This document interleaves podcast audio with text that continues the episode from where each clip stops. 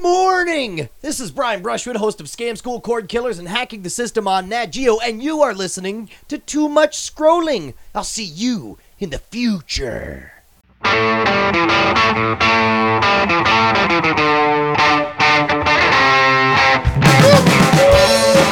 welcome to Too Much Scrolling for February 27th, 2024. I'm Steve Foder. I'm Chip Hessenflow. Leap year Chip Hessenflow. Chip has some flow plus one day. Plus one day. Yeah, I'm going to give everyone an extra day this week, Steve. Thank you, Chip. We're just a couple of guys sitting around talking about things that are important to us. Hopefully, they're important to you. If you need more information, there's so many great ways to find more information, especially on Thursday, February 29th, 2024, celebration of that that extra wobble on the earth going around the sun. Well, you know what? That's the point of an extra day, Steve. we got to do some math. It's a math day. We got to figure out there's 365 and a quarter ish days. So we got to we got to make those up eventually. It's a makeup day.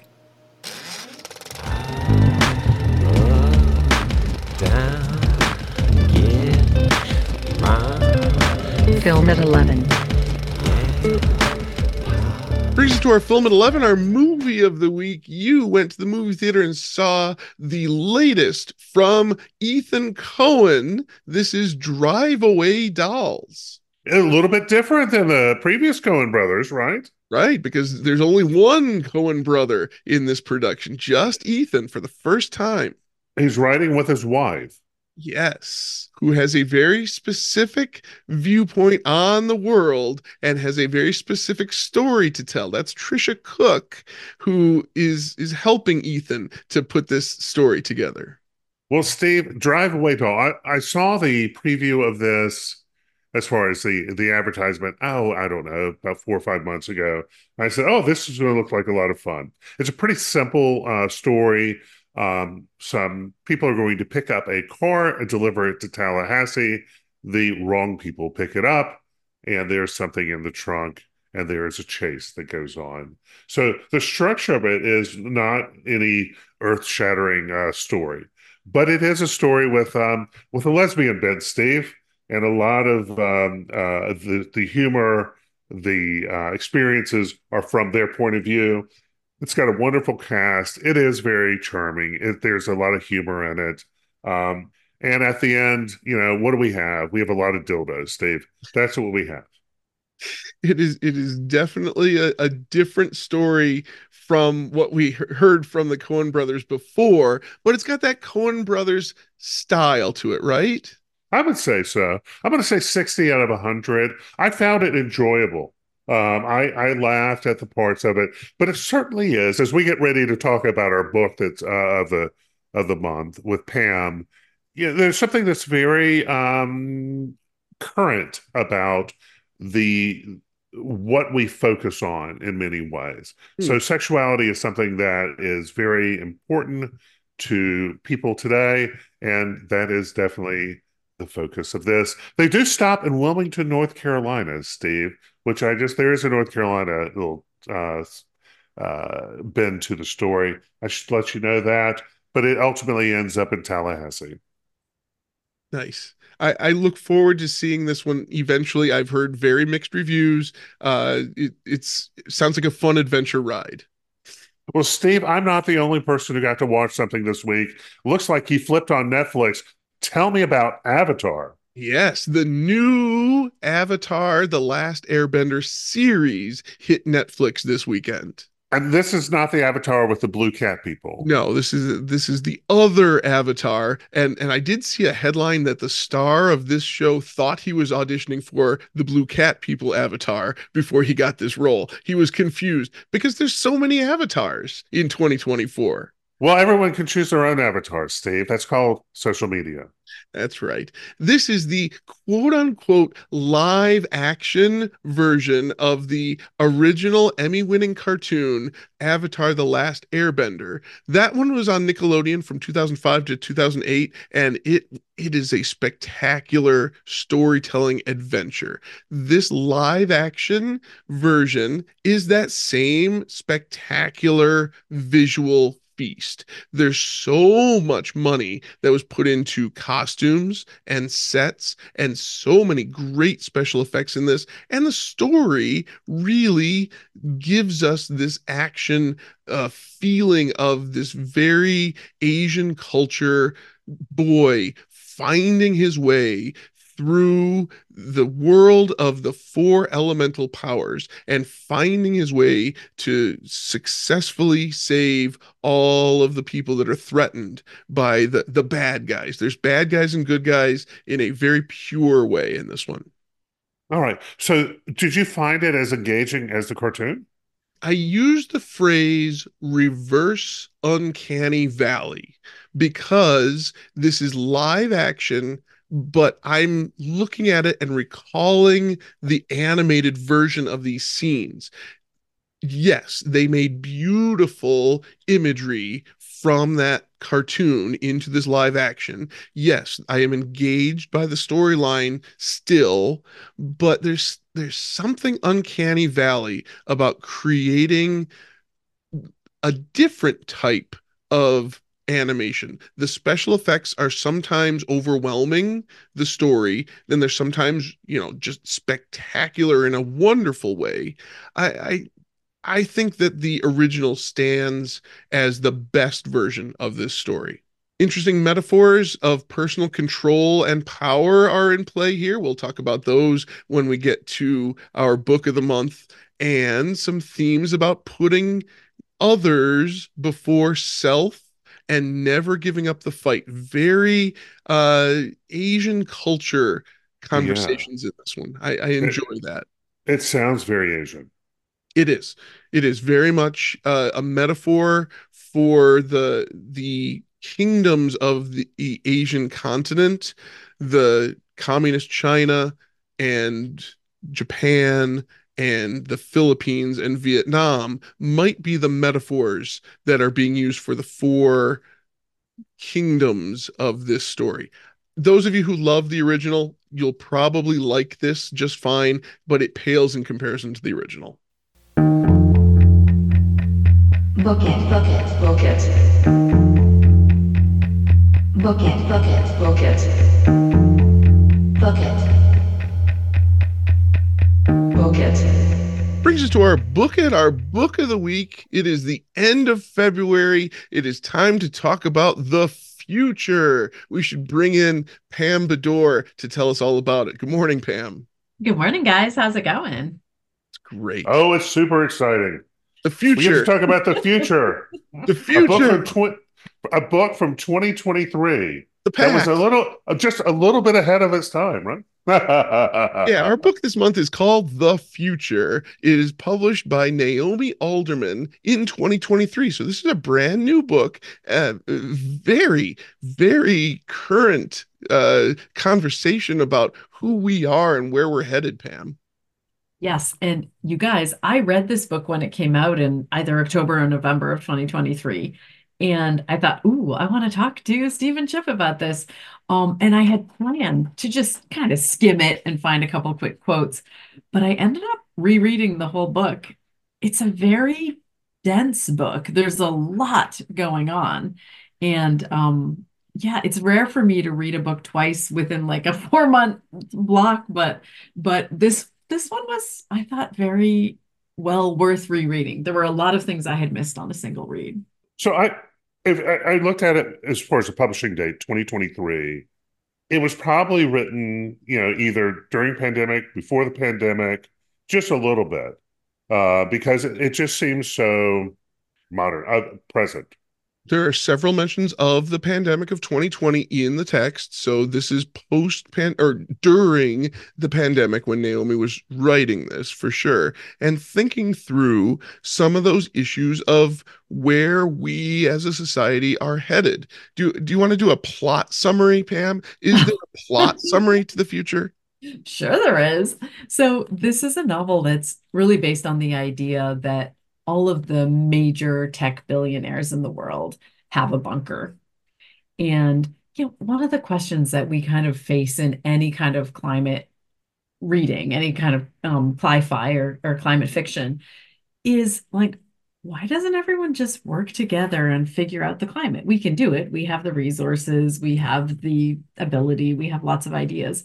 Um, and then why don't these tech billionaires get more involved in in actually changing the future?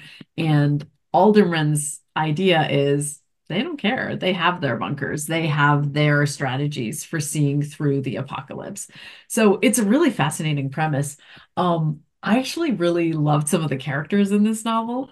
Um, and but before I go too too deep, so this is a novel about the apocalypse and the bunkers where tech billionaires end up. Like Zuckerberg has a uh, island, um, or is developing an island, or the tech billionaires who are working to create the city next to St. Louis, uh, San Francisco, excuse me, Mm. um, who are running into, they're doing it right now, or the in, in news to, this week, the um, because of what's going on in San Francisco, the tech leadership is getting involved in local politics because they're finding it unacceptable the what of how the city is being run and where their businesses are located and how it's impacting them. It's all about how things are impacting these billionaires in this story. But we do get the stories of all of the other preppers. We get some very interesting look into how everybody else is looking at the possibility of the future and all of the other characters' plans for if uh, the the worst scenario happens. Can I just ask, since I definitely love this book, I'm the one who brought it to the book club, but what did you guys think of it? Like, how did this how did this read? This really struck a chord with me, but I'm not sure if it would with everyone.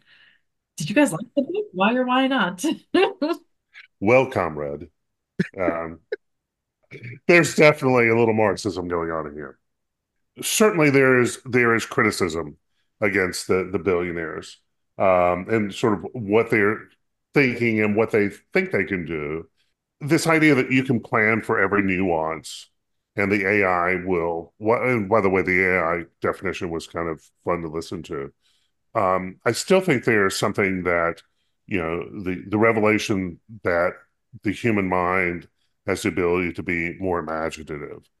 I think that has a lot more to do with it. But the idea that that somehow we're going to find this collective that's going to be able to solve everything, I, I think that's kind of um, naive. We can't solve every nuance of an environment. And um, that was kind of where we were coming toward the end. And I was like, yeah, this is just kind of, this is a book. This is kind of an exercise in thought. But this wasn't a collective. I'll, like we'll we'll talk through the specific ideas, but this is this is just being manipulated by someone other than who you think you're being manipulated by. This is not, I would say, a collective at all. I mean, this is three tech billionaires, and behind them I was thinking more along the, at the end where Yeah. that, oh, if we ever do this and we can have the perfect environment with the, Mhm. with the perfect, uh, uh, everything is coming back. Um, not, not entirely 100% perfect, but you know, just if we could just get things out of the way and we all could work together. But the utopian vision is controlled by three people. It's just three different people than you thought it was. Like, do you know what I mean? It's not, Sure. I mean, but there's a real know, darkness to this utopia. I, I absolutely understand that. I mean, that's isn't that the story of most utopias? Yeah. Um, but you know, the the idea of going back to Steve Jobs, where he said you didn't know you wanted an iPhone until we had an iPhone. So these visionaries certainly have a special place in society. Entrepreneurship has a very special place in society, and yes, there can be some damning parts to it, and certainly this is taking it very dark. That was the first thing that I I texted in our group chat about this is the tone of this is very harsh. There's mm-hmm. a very negative tone that the author is bringing us about what we are currently experiencing, where we currently are in the development of technology and control by the major corporations. I, and that that is to me one of the if we had to, to critique current society on a very deep level, that we're human. We we we are animals in many many ways, and we can be manipulated in ways and we know that we can do it. And if you don't know you can do it just pick up your your uh, cell phone and Mhm. open a, an app and you recognize what you can be done. And when you look around society on drug use the introduction of gambling apps to like all your sporting events and stuff like that if we slowly killed you by introducing sugar into your body then you know you could see that you know how much of a guardrail do you put on an individual? How much of it is choice and how much of it is being manipulated? You Mhm. go into some kind of uh, social media whether twitter or facebook or whatever and you know within you know 10 minutes you're being taken to you know conspiracy thoughts or whatever. That's not natural. And i don't think that objectively you would look and go that's reasonable. But how much can you control? How much of the grocery store can you lock away from people because it's poison to them? Mhm. you know this is it's this is more than a free will. This i mean this is certainly we're, we're probably at the what we're studying in society. This is behavior economics. How Mhm. much of it is your natural inclination and how much do we guardrail ourselves? Um we had a program where you know if you wanted to gamble you go to vegas. But if they bring gambling to you you know what does that change in society? What does that do to people? And Yeah, we- that we- is we don't one of know. the main themes of this book, that idea of the fox and the rabbit, and how much we live in our little bubble where we have the reflection of ourselves and how how that works for our brain and is that truth or is that manipulation? There's so much I, I don't know steve. As we record on a sunday morning is there any manipulation going on anywhere in the united states there's so much philosophy to this that that the whole time I was thinking I don't even know the story as much as the the parables and the sermons and the the the idea of the biblical pieces of this that the author's bringing in and and uh, I was there for that. well steve uh, years of catholic training have, have prepared you There you go. Well, so, but I thought there was a pretty interesting story. I mean, I really loved Lai Zhen. So, Jen is our main character, and she is a survival expert, and she makes videos about survival. Um, and she's, you know, a, a prepper. She was in Hong Kong. Her backstory is super tragic in a really fascinating way. She meets this woman who they just have such a strong attraction. And I love how Martha is not described as super physically attractive, but there's just that spark between the two of them. And it turns out, you know, that that Martha is an Einkorn. Uh, her she's the daughter of like a a Oh. Bundy, an Oregon, an Oregonian, um, the Bundy family. Uh, you know, not, what- not that there's anything wrong with that Right, but there's a lot of um you know there are a lot of this is a roman à clef as we would call it a, a novel where each of the characters represents someone from the real world right Mhm. and so but but I think that like Lai Zhen is such a great character because she falls in love with this woman who puts an app on her phone and now she gets drawn into this crazy life like end of the world bunker life billionaire bunker life that she had zero connection to. And as we see that unravel through her eyes, I don't I thought it was fascinating. And to me, she was a really great character because I think there's this whole, you know, I'm certainly not a prepper, um, but I'm fascinated by prepper culture. And this was like a really interesting look at super wealthy prepper culture and then super ordinary prepper culture and how those are so different, like learning how to hunt versus making sure you have bunkers on every continent, right? Making sure you have massive, luxurious, like, oh, 300 people could live here for 300 years kind of bunkers on each continent. So I don't know. I, I love this story. And it was funny because I think, Steve, the first time I read it four months ago, I got really caught up in the philosophy and I almost had to reread it because there were so many characters thrown at you, and some of them Oh, were yeah. internet personas. Some of them, like, there was a lot to connect. And then rereading it, I was really way more in the story than my first read. Okay. That's that's good to know. I was I was definitely in the philosophy of it Yeah. and and Yeah. definitely didn't know the characters as well because I was focused on that. Right. And so, can I ask you guys, one of the questions that's raised really early in the novel, but I think kind of goes through, is if we do have sort of apoc an apocalyptic event, and it's something we think about all the time, right? There's so many, so many ways we could get Death. the apocalypse. That's why I wear black and smoke Marlboro Reds. But you know, whether we have like a climate apocalypse, a nuclear apocalypse, a meteor, I mean, there's a million ways that things could go. Would you rather survive or not survive the apocalypse? Like Oh, that's one of the questions, right? Oh boy. Um Well, was, that was the depends, book? The Road actually mentioned in the text of this text? It was, yes. I know it was.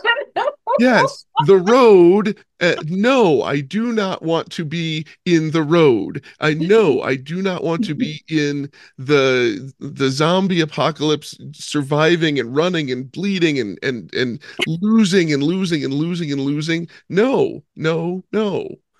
Well, thank goodness most of us don't have to live in that in that type of environment, at least in the West. But and I, I mean that because if you were in Sudan right now, or Yeah. you're over in Israel and Yeah. um, Gaza, or over in, yeah. in Ukraine, Yeah. I mean they're, they're living it, and and most kids wake up today and they've got their bowl of cereal and they go to their school and it's heated and any number of things.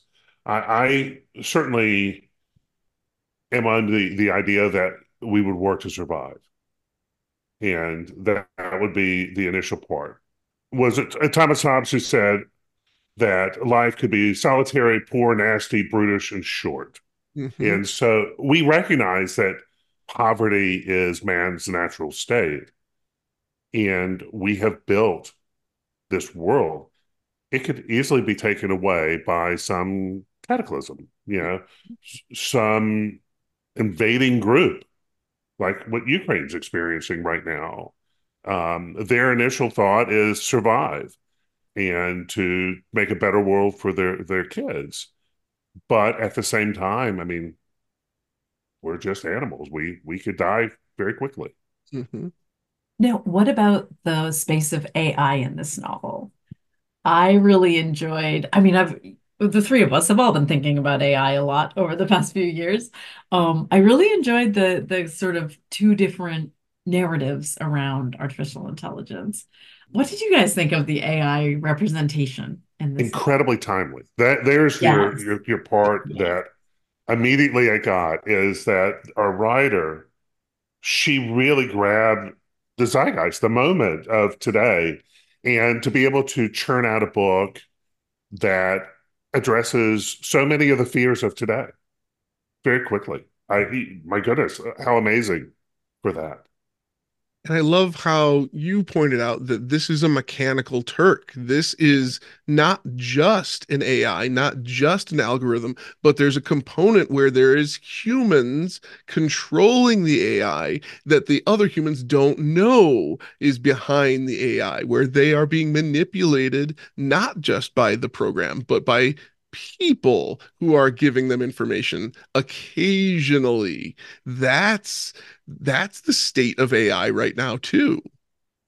Well, and I I really loved that idea. So, I mean, within this fictional world, a lot of people believe in the power of AI to like I love how one of our tech CEOs, Lenk, the the Facebook guy, I, I forget what their names are in this, but the Facebook guy, he actually would wait, he would believe in AI over a human analysis, over any problem, right? And that's his approach to the world.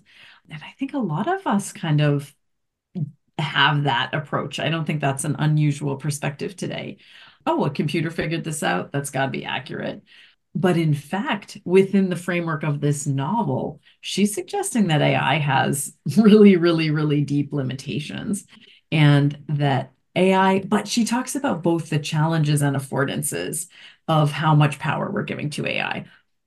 Certainly the number of calculations an AI can do in a second is really, really, really well laid out, both in lecture format when we have when we actually go to an online lecture for quite a substantial period of time, mm-hmm. and in the hardcover book. I don't think they could do this in the audio. I, I I did the audio and then read the hardcover, but they actually have images. There's diagrams of the lecture um, to help you kind of see the matchbox metaphor.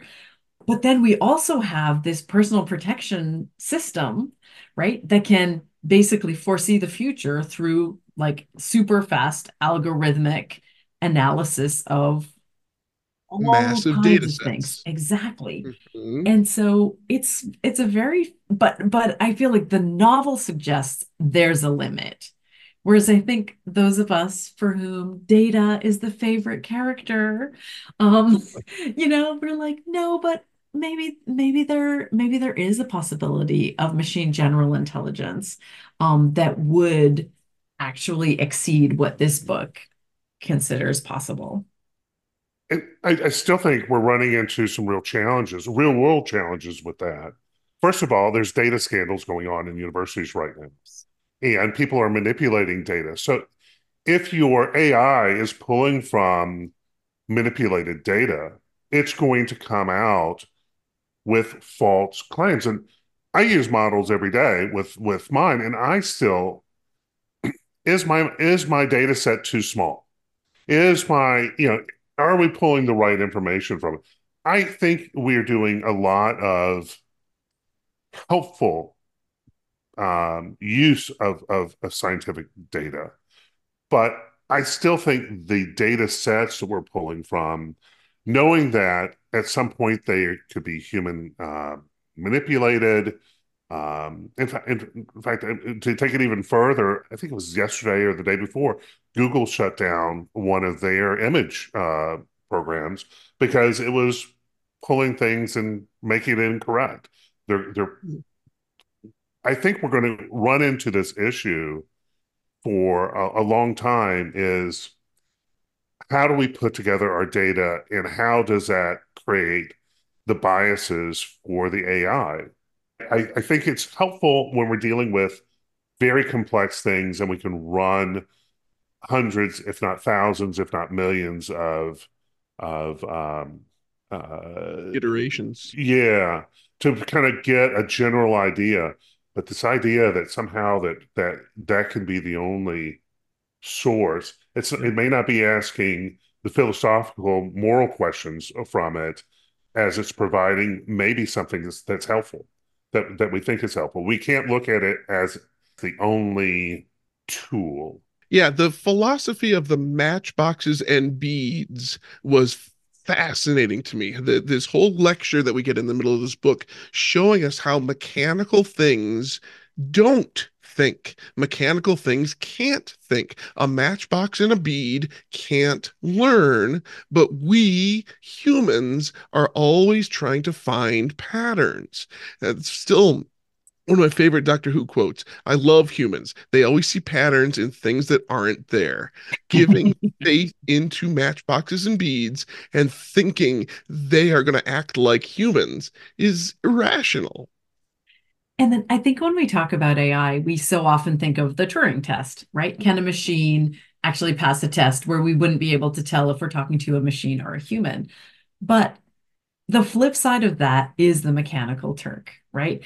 It is the idea of i mean the this metaphor comes from i think the the 19th century where someone was like i made a machine who can um who can beat you at chess and it's this big machine and inside the machine is a human chess master, right? And so, and Amazon, one of the three companies very much referenced in this novel, um, has this Amazon Mechanical Turk, which is a way for people to, throughout the world, millions and millions of people do Mechanical Turk, and they earn very small amounts of money for doing tasks that a lot of us believe can be automated, but actually can't. Um, hmm. have either of you guys ever done Mechanical Turk work? No, no. I have. I did it just to find out what it was all about. Okay. It's super interesting. So, if you are a mechanical Turk, you're a worker in in this system. Um, you can choose a bunch of projects, and some of them are surveys. So Mechanical Turk's a way to just get subjects for your surveys. Um, but some of them are like you you have to look at an image and say that it is or isn't pornography, that it does or does not contain X. And all of those mechanical Turks, all of those humans who are tagging images, um, quotes, all kinds of things, um, they are developing the data sets and they're just random people who are getting paid like six cents per image tagged or whatever. So this I I mean and this this idea of having a system that appears to be like an amazing AI assistant, but that's actually being run by humans is a very fascinating notion. Um, and so there's two very, very different ideas of where AI has and can go in this novel. It's fascinating. It is fascinating to think through where we are at in the state of technology and how much we still are relying on human ingenuity and human creativity. The creativity of the AI is not there, and and this is a, a an interesting analysis in this book of of how we can live together with the AI or we can have a, a back door where we have these humans who are running the show. Interesting. I know it when I see it. They were talking about pornography. Uh-huh. Um, and it was the United States Supreme Court Justice Potter Stewart said that. But but anyway, I'm going to bring it back in a different way. Look at this. It has been it it has been a common expression since at least the 19th century. A similar phrase appears in Arthur Conan Doyle's The Hound of the Baskervilles. Woo! Look at that. Deep dive right there. Deep cut. now, the really controversial premise, I think, there's a lot of philosophical things that are unsettled and that are just opening up a lot of questions. The really controversial premise in this novel is not one that I agree with at all. And I think you didn't either, Chip, which is the idea that, like, what's the smallest number of people that could be removed from this world that would actually make a positive impact. Now, that's a really dark way of like the world is, so, right? So, somehow, yeah, maybe we're in the Kremlin and we're having this conversation. right. Oh, right. And so it's a very, it's a very, very dark premise, obviously. And, but it's funny because the first time I read the novel four months ago, um, I was like, whoa, is this novel actually suggesting like if we get rid of, you know, three major tech billionaires, we'll have a better world? And yes. What are we going to do if we yes. don't have the Georgia Guidestones to help us? Um, but but I, I actually don't know that it's suggesting that. It's saying like that's one approach. And I'm not sure it's saying that is the right approach or not, but it is, it's interesting. It's a very, um, it's a very radical suggestion. And, and, and, and make sure we think about this all the time. And you're going to say, no, no, we don't. Listen, if you're a farmer and you were going to raise sheep or you're going to raise um, cows or something like that, and you wanted to breed them or whatever, you can't have them all interbreeding. You, you would have to have a number that would allow enough diversity. Yes. Yes. so so if you were look you could look at humans in the same way. That's what my suggestion is is yes, it's a very dark way of looking at things, but interestingly enough, we we do that. I, I think they're suggesting here that the revolution could change the rest of the people by removing certain people that not that these certain people on this island are planning to uh, repopulate the world they're just going to survive. I don't think that there's even any mention of what they're going to do after they survive. Yeah that's forward thinking right there. That is like uh, the ultimate selfish thinking. The 12 yeah. of us survive that's it. but you know there's not enough of us to survive. So once we go i think I'm that definitely the harsh tone of this this writing is is that's exactly what the author is saying is these selfish people have this selfish plan and they're not thinking about anybody else other than themselves Yeah, yeah, yeah. But it's interesting because throughout throughout the novel you do get these selfish people have these connections to very very different kinds of people and i guess that's where i feel like it's it's interesting that like um ellen bywater who's the who's you know in in charge of delivery services for the entire planet um she is very close to her husband and and to I love Badger. Badger is just such a great character. Um, Ellen's non-binary kid who has who basically becomes part of this plot to not kill but sequester for some period of time these three billionaires, these three massive tech billionaires. And so I find it funny that the the plot it's easy to think like why well and i mean the novel addresses this. You've got these three these three bunker billionaires. You put them in a plane and you don't take down the plane in the plot you actually have them go live on an island for a while and you're not sure for how long and it's funny because there comes a moment where we find out like why didn't they just kill these three people if they think that these three people are at the root cause of what's wrong with the world today? Why not just kill them? And did you guys notice what the answer to that was? No. because there's so many conversations. Oh, sorry, I didn't mean to put you on the spot. There's so many. But, well, once again, Steve, we're human. please, please explain. No, and I think this is it's so funny. It's not something I noticed the first time either, but they're like, why don't we just kill them? And they say, because there's no someone would have changed their mind. Because this is a plot, right? Of Ellen's non-binary child, Lenk's assistant, and um who's the other one? Oh my god. Oh, and um, and then I forget everyone's names in this book, forgive me. There's so many characters. I know. Of Ellen's child, Lenk's assistant, and the other guy's wife. So these three, they make a plot and they they actually say, should we just kill these guys? And then they realize, no, because one of us would back out of that. Hmm. We have to actually have, and and then the whole thing wouldn't work. We have to sequester them and see what happens. They're not sure enough to kill them of their idea that Hmm. three or four major players in the world can control the whole world.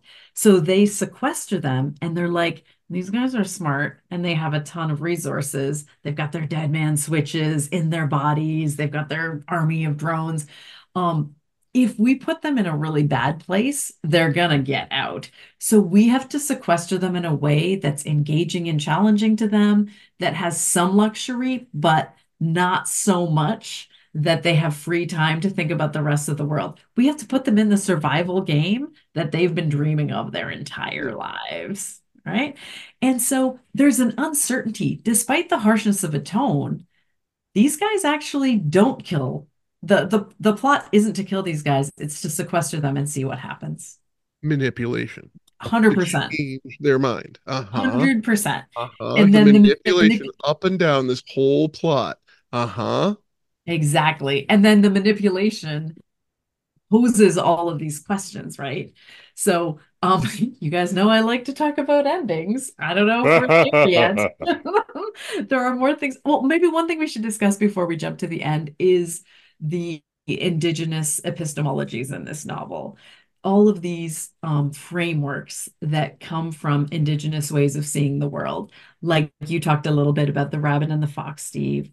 Um, we also have um, when Martha was a teenager and she was sent out on a kind of quest, um, a survival quest, and she runs into a bear whose jaw is broken, so can't eat. Hungry, hungry, hungry bear who can't eat, but who kills despite the fact that they can't eat.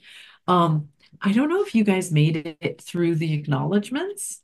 So this is one of the um, this is a book that that ends and then it has acknowledgments and then it's like a movie if you make it through the acknowledgments there's another chapter It's just the part where they bring Thanos up. It's a secret hidden track. There's there's There's On- hidden on- track. The hidden track. Remember on CDs when there used to be a hidden track? yes yes yes So in the acknowledgments, um, she opens with Margaret Atwood. You guys know Canadian Oh yes. Margaret Atwood. Well, can we talk about the beginning, the the introduction that opens with Ursula K. Le Guin? Yes.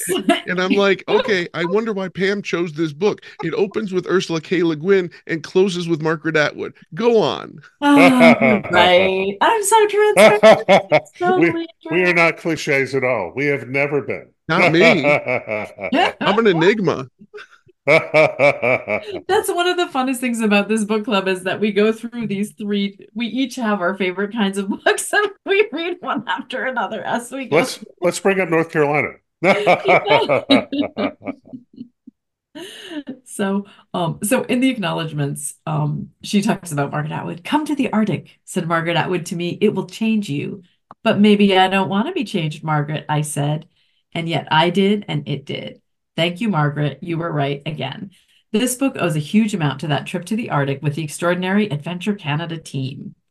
And then she talks about meeting Indigenous people in in the Arctic and how that was really part of part of the seed of this novel was thinking through the different ways that we understand history and think about the world. Um, and and so I I really appreciated that.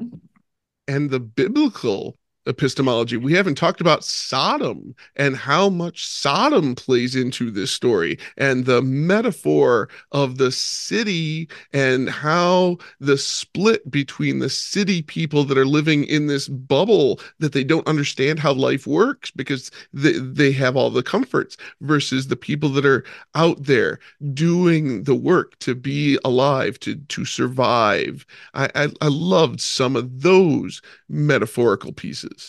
Certainly very timely as and, and you know this it's it's part of our modern society where um you know Adam Smith talked about it that you don't know how every part of your day your your your everything that's being brought to you is made but you are part of the whole. You know how you maybe you may not be able to make the needle but you could use the needle. You can you know you may not know how to mine the ore but the steel arrives. You may not be able to, you know, do any number of things. We all are uh, a cog in the the this this wheel that we haven't really um, that we may not know how to uh, that we can't design naturally. Mhm. It's And- unnatural. Right. And I love the note of all the intertextual pieces, right? So the this reading of the Bible, this reading of um, indigenous epistemologies, also the reference to all the apocalyptic novels, many of which we've read as part of this group. Don't worry, in your bunker, you have access to every apocalyptic novel you've ever heard of. Oh, good. How about the Victorians? Do we have the entire catalog of all the Victorian novels? Sherlock Holmes, it's all here. But then I, but then I feel like, thank you, Steve, for bringing something that I didn't really notice the the um, pillars of Le Guin to start and Atwood to end. But of course, you're completely right. And it's funny because I thought of Ursula K. Le Guin many times as I was reading this because of the story that we've talked about, the ones who walk away from Omelas, this idea of a utopian city where everyone is super, super happy except for one person locked in the basement, the small neglected child in the basement. Is it worth having a society where you have general health and well-being where one person has to suffer for it? In a way, I mean, what Alderman is presenting us is like an anti-Omelas, right? Where you have this very small group of people in the perfect society, in the perfect city, who aren't at all worried about the future. And then the 8.4 billion people who are in the basement suffering. And so obviously it's far too radical a perspective to be to be real, but philosophically, I think that's one of the moves that she's making is the anti-Omelas. Brilliant. Absolutely brilliant for her to put together all of these different zeitgeist pieces, the, this current feeling and this thinking through of what the future holds in such a, a really entertaining and action film way with all of the the time jumps and and moving from one piece to another I, I, you can get tied up into so many different pieces of the storytelling. And I got tied up in the philosophy. Maybe in four months when I read it again, I'll get tied into a different piece of it. And I did want to note that it does have a lot of endings. I would probably say one or two too many, but you guys could disagree or agree or disagree on that. Listen, we sat through Lord of the Rings at the end. the never ending ending. The never ending ending. I do think there is a lot of ending to this. And partly, you know, the book is called The Future, right? So she just keeps putting forward different potentials and different ideas. And, and it is it is a lot. So we do have, you know, in the ending of this book, major spoiler alert. We have we go quite a quite a ways without being positive. Like there Mhm. is no apocalypse, right? So the apocalypse was a carefully constructed notion Narrative, yeah. that these guys were totally expecting and willing to accept, and it's not true at all, right? Manipulation. Exactly. And then What we get, truth? right? And then we get Martha didn't know that Zhen was on the island. Whoa, no way. Mhm. And then we get Zhen did know that there was no apocalypse. I mean, we just we just go through this really um kind of harrowing narrative journey where all of our perspectives are flipped upside down. I kind of like it. I kind of thought it was a lot. So I don't know. I, I think you could study it. I think you could put it into your your class and have kids study it because there's so much to it that that you could study it and write a lot of papers about it for sure. So, speaking of which, it is Tuesday, February 27th, and there is a book that's being released today, Pam. Pam's new book, The Routledge Introduction to Canadian Crime Fiction, is being published today. You can go to Barnes Noble or Google Play and get a copy of Pam's latest work and and just bask in the knowledge like we do every month. She's so embarrassed. I, I love it. I love I love I love how she doesn't want to say a word because she's she's proud of her work and we're proud of her and we're so excited to get this in our hands and read all about Canadian crime fiction. We've been watching you write this book for uh, a year, Three. three years, Let's be honest, and- three. Oh, wow. and and I I know how excited you are to to share your knowledge and I am excited to hear your thinking on Canadian crime fiction. So I, I'm proud of you and and this book. Steve, maybe when we read it, we can become learned. We should have the author in to discuss it. There we go. That's my embarrassing Pam for the day. Thank you. It's so lovely. Pam, thank you so much again for bringing so much knowledge, bringing us a perspective on the future. Uh, we look forward to our, our next conversation of our next book that will totally be a stereotype of the person who chooses it. Uh, why not? Well, well, Absolutely. And this, of course, so much fun, so much to think about um, in terms of all of the ideas that, that we discuss here. Thank you. That's The Future, published in 2023 by Naomi Alderman. Scroll with it. Brings us to our scroll with it of the future. After after reading the book The Future, we we scoured the news this week, and boy, oh boy, is it all about what's going to happen next. First conversation that I've been having is about mall culture and the future of shopping. I don't know how many people go shopping anymore, Chip. shopping, Steve. Shopping. Go to a football. Talk about football. All right, so always a movie reference. Train, spotting right there for you. Well, um, the, our local mall, the the local, um, and I would say Outer Burbs Mall is sh- being shut down in Illinois this uh, this week, and the the city is going to take it over. Eventually, they're going to tear it down.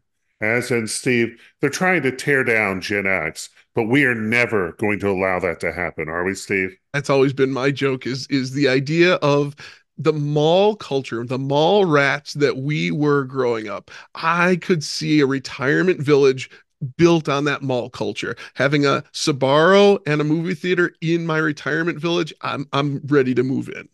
I was thinking that we could get together some kids and we could do like a dance contest and save it from the developer from the developers. Save the shopping mall from the developers. The, the it's a community center, Steve. It's a community center. I, I just don't know. I, I don't go shopping. I don't shop. I don't walk into a, a mall to go and see what they have anymore. I think that culture is over. Maybe, maybe. I, I, you know, we've got all different ways of doing things. Usually, outdoor malls are kind of where we're going now. You know, certainly we have the internet. Things have changed, and the idea that there's going to be, I, I look at Abt Electronics as our example. For for those in the Chicago area, Abt is just this, this major place. If you wanted to go look at lots of washing machines, lots of televisions, home theaters, whatever you can go and it's one location and they bring it to you. Mhm. Um, and I think we're going to move to more of that situation because there is going to be a, a time when you're going to need, like the Merchandise Mart, you need to go look at fabrics or something of that nature. But the idea of every community having this shopping location and it's the place to go stroll, I think it could be something of the past. Yeah, I agree. We talk a lot about AI and predicting things. Can AI predict weather? That is that is a big question of AI. Wasn't that an incredible story to kind of watch on how it has progressed? Artificial intelligence using artificial uh, intelligence to predict weather, then learning about how much computation goes in Mhm. to making those. Uh, it certainly is getting much better. I, I want to say they can do up to what, six or seven hours, six hours, maybe predicting uh, ahead of time. You know, is that a lot of time? Well, it could be if it was a disaster, Steve. Right. Yeah, the, the the question of the data set, the huge amount of data that's being processed, the speed at which we are able to do that. Can we find all of the tiny little pieces that make up weather and make a real prediction with that? That's the been the question for forever. And at least one local personality has determined that it's his time to get out. Yes, Tom Skilling, the meteorologist for Chicago, probably he's probably known around the country, don't you think? Tom Skilling is our weatherman. He is retiring tomorrow after more than 45 years on the air. Meteorological expertise. I, I depend upon Tom Skilling's weather predictions, and I don't know that AI Tom is gonna be as successful as as Tom Skilling was. Well, maybe not as personal, Steve. Absolutely not. It just just the joy of weather. He has been that guy that has just been able to explain things on a level that I've enjoyed for for my entire lifetime. And, and I'm sorry to see him go. Well, Steve, it looks like another um, Chinese uh, balloon is flying across the United States, Well, capturing weather. Capturing data that that that's the question is where do we get our data and and how do we use ai with the right data those balloons are a part of that that idea of finding where the data is and using it in our data set Why? Why do you keep winking at me while you're saying that, Steve? Oh, those, it, well, they could they certainly could be finding other data. You know, there's certainly other data to be gleaned from uh from uh, uh people that are broadcasting their locations. Uh mm, mm, there is that. And then there's a company that does no evil, Steve. Google's DeepMind. They ha- they certainly have a, a hand in we- weather forecasting. Yeah, the all of the different companies that are, are using all of this computing power to predict the future. Google's DeepMind doesn't seem prepared, doesn't seem ready to be that ultimate predictor of weather, but certainly on the path, certainly getting there, using that ERA 5 data set, which is uh, just a massive set of data, hourly data starting from 1940 down to the current hour. Can we use previous historical data to predict the future? I don't know, Steve. You know, maybe we could ask Johnny Carson's Carnac. A car, a squirrel, and a banana. I love that bit. I, I love Johnny Carson. We've got so many nostalgic pieces of history to talk about. Let's talk about sports a little bit. That's right. Apple has released a sports app, Steve. And my assumption is that they were always collecting this kind of data. And if you've been using ESPN's app or any of the other sports app, it gets really kind of noisy uh, using it. This is strictly like the box scores, you know, like the old newspaper. You can kind of look to it. Um, you can also look at the schedule of what's coming up now. And um, anyway, it's it just seems that Apple has put together. They I, I don't remember seeing an announcement for it. I did download it. It's very helpful. Once again, if you're trying to figure out who's playing, you know, what the score was last night, it's just a really simple, simple app that does exactly what it's set up to do. It's interesting that they would separate out sports as its own app instead of just making it a part of their news feed. That that's interesting. Sports pays, Steve. Sports pays. There you go. Future of work is also on our radar this week. 61 companies in the UK took part in a six month, four day work week pilot in 2022, the world's biggest trial of shortening our work week. And at least 89% said the policy was still in place two years later. You know what that means for Americans, Steve? Four day We work would, get a week. we, we would get a second or third job, Steve. Not the George Jetson, the push button age. Oh, these three day work weeks are killing me. well, it is amazing. Uh, I do think we're moving towards a four day work week. We got some logistics to, to kind of work on to make that happen in the United States. But you know what? We've got at least some data showing that it's working. Yeah, for me, from my perspective, the question of education and childcare is the biggest question in if a person is going to work only certain days, how does childcare work for that? I, I look forward to this conversation because I, I think you're right. I think we are in the midst of a change. I think that the the shift is on. We'll just see which direction it's going to go. I don't know, Chip. I think we have enough information to survive another week into the future. What do you think? Only if we can come back next week, Steve. We want to thank Pam Bedore for once again bringing the knowledge, giving us the, the future of all of the possibilities of what could happen. And, and we just love it. We just love having Pam here. Thank you so much. We would love to hear from you. Give us a call or a text. Our phone number is 805 410 4TMS. Our website is too much scrolling.com. Our email is too much scrolling at gmail.com. We're on all the social medias. We're on Spotify and Apple Podcasts and YouTube. And you can always ask your smart speaker to play the latest episode of Too Much Scrolling. I want to thank you again for listening to Too Much Scrolling. I'm Steve Fodor. I'm leap year Chip Hessenflow. We'll see you in the future. The future. More days, Steve. More days. Future. I'll give you another one in four years, Steve.